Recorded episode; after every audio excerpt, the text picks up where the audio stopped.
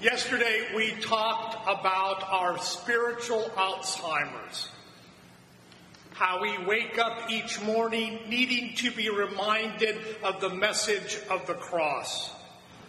Like the little girl in the film The Help, we need to be told over and over and over again, fresh with each new morning, that there is no condemnation in Christ we are loved. There is no condemnation in Christ. We are loved. There is no condemnation in Christ. We are loved. We are loved by God unconditionally and eternally, and that is all that matters. That is the main thing that we need to keep. The main thing.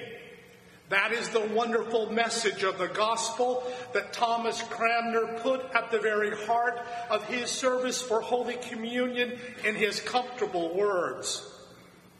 But before we discuss today the comfortable words in our prayer book, we need to understand the difference between unconditional affirmation and unconditional love. We so often confuse the two. Unconditional affirmation is what your dog gives you, not your cat, but your dog. You may have heard that wonderful country song, I want you to love me like my dog does, baby. If not, let me refresh your memory. He never tells me he's sick of his house. He never says, Why don't you get off that couch? He doesn't cost me nothing when he wants to go out. I want you to love me like my dog does. He never acts like he don't care for my friends. He never asks, Where have you been? When I come home, I just want you to go crazy. He never looks at me like he might hate me. Honey, I just want you to love me like my dog does, baby. As the song makes clear, unconditional affirmation never challenges your right to be the center of your own universe. Love, however, is different. By its very nature, love seeks relationship. And relationships, by their very nature, challenge self centeredness. In order to have any kind of relationship with another person, you have to give up some measure of autonomy. You have to think about the other person's needs at least a little. You have to give at least a bit of yourself away to that other person if you're going to have a relationship. And if that's just the kind of love generic love is, what must perfect, unconditional love seek? Why, it must seek to draw out of the beloved a reciprocal love that is as selflessly self giving as the unconditional love that has been received. When we say that God loves us unconditionally, that means He is releasing in our hearts a power to woo us from our heart ever prone to wander, a power to woo us from our wayward self centeredness a power to woo us towards wholeness, a power to woo us to be as loving and therefore lovely as he himself is. For the English reformers to encounter the unconditional divine love of God was to discover something deep within being touched an unquenchable, often unexpected longing for a relationship with one's Maker being stirred up. a transforming, grateful human love for God being gently drawn out. A fervent drive to express this love in all outward actions that rises up and changes the direction of our life, our hopes, our investments. Where our heart is, there is our treasure. Divine gracious love inspires a grateful human love that changes us from the inside out. Not perfectly, not as much as we long for, but enough so that we can have a genuine relationship with God and a better relationship with others. Fear of punishment cannot produce that kind of inward, all encompassing transformation of a sinner. Shame, fear, guilt, and duty don't have the power to move the human heart. Listen to Thomas Becon, Thomas Cranmer's chaplain, explain what happened to him when he encountered the unconditional love of God made known in the cross of Christ.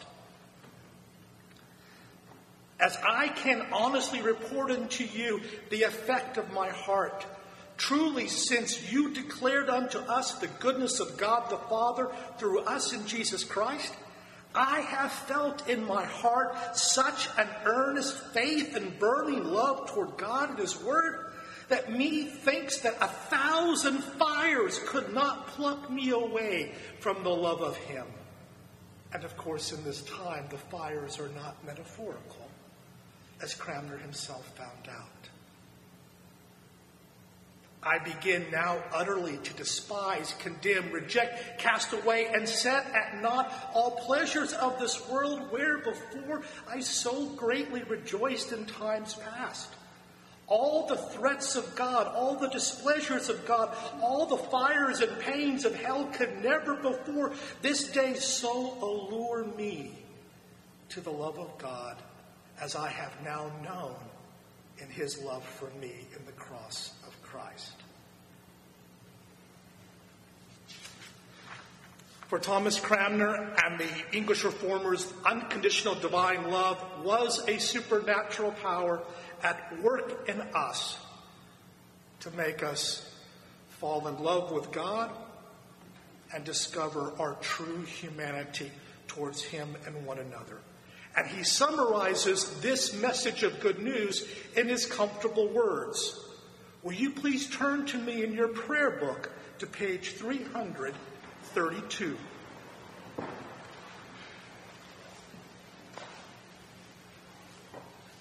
Let me assure you, we're not going to go through all four today.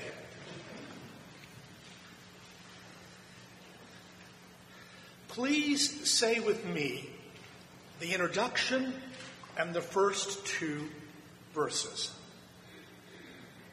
Hear the word of God to all who truly turn to him.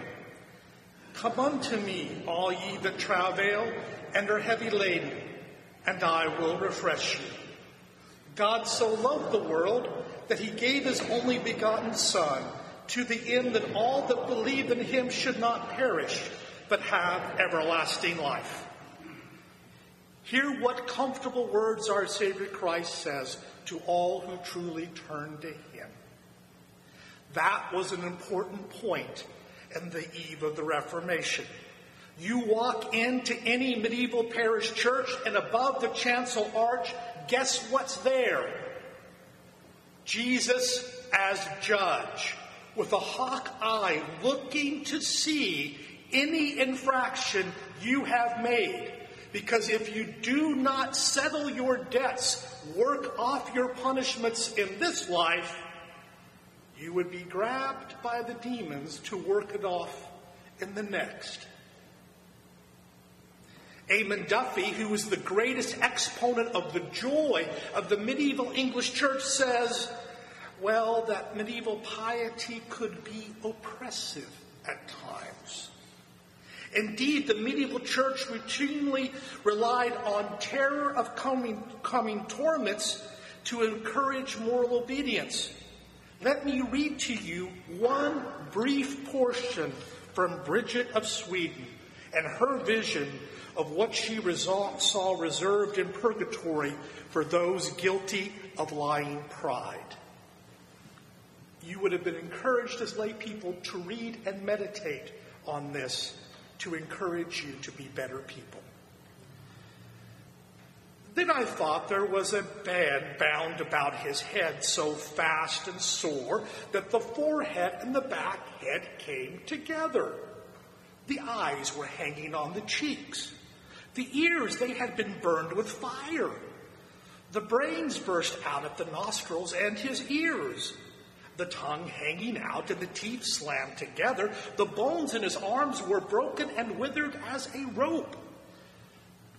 The game of Thrones has nothing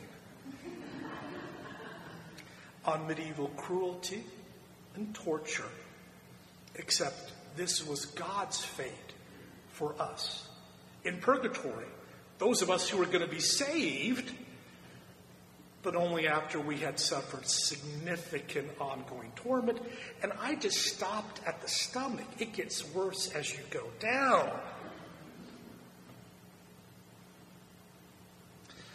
According to Eamon Duffy, the whole machinery of late medieval piety was designed to shield your soul from Christ's doomsday anger.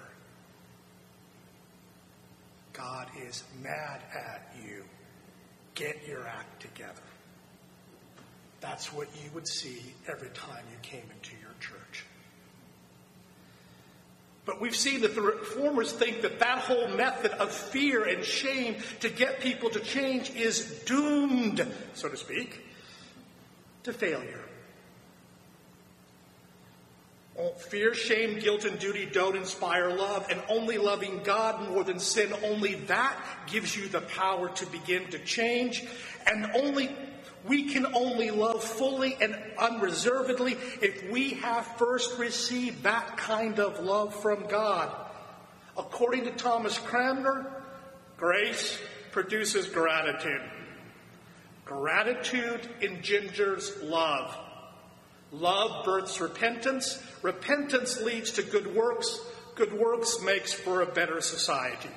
Therefore, Cranmer thought that what the English people needed to know more than anything else, Christ was the Good Shepherd. Christ was coming now not as our judge, but as our loving Savior. So then, what does he choose? What comfortable words does he choose as the first verse to proclaim the gospel? Let's look at that again. Come unto me, all ye that travail and are heavy laden, and I will refresh you. Is there any mention of God's wrath? Any mention of sin?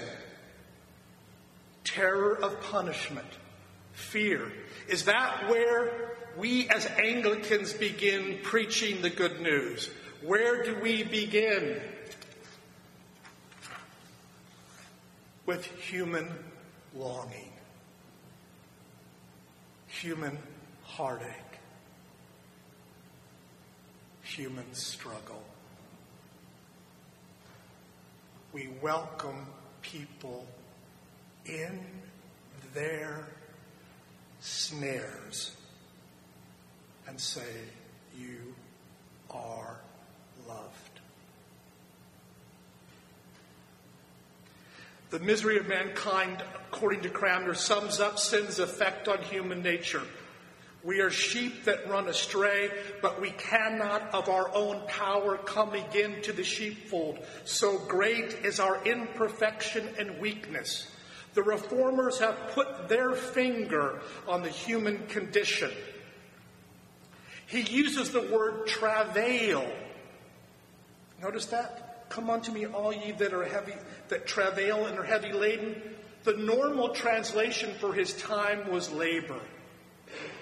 But when you think of travail, it's not just physical weariness, is it? Travail means emotional, deep seated anxiety. It's the same anxiety that he puts into words for us in our confession. Almighty God, Father of our Lord Jesus Christ, maker of all men, judge of all men, we acknowledge and bewail our manifold sins and wickedness. The remembrance of them is grieving on us. The burden of them is intolerable.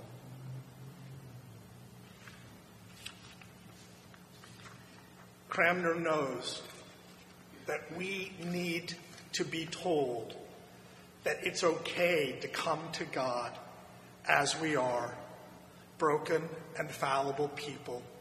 We don't have to be, pretend that we're good enough to come into his presence, that we're snared by our frailties and we need his touch.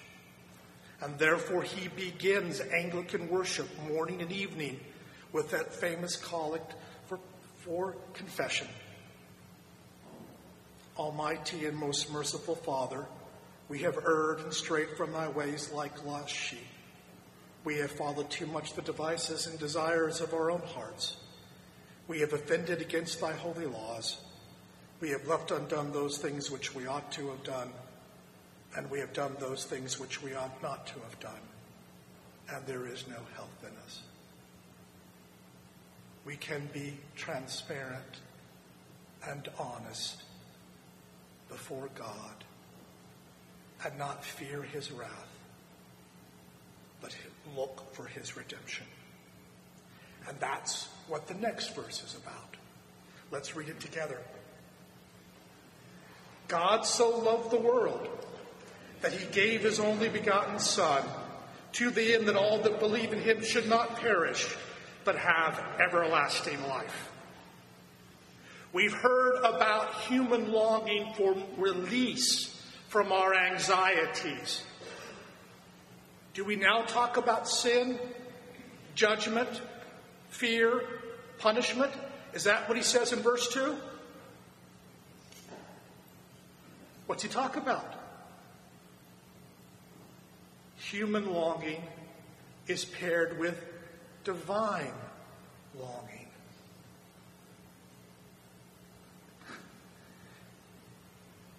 Any parents here? Ever been frustrated with your children? Ever been mad at your children? Has that ever changed your deep love for your children? Nothing makes a parent feel as unprepared for life as seeing their child hurting and not knowing what they should do to help, right?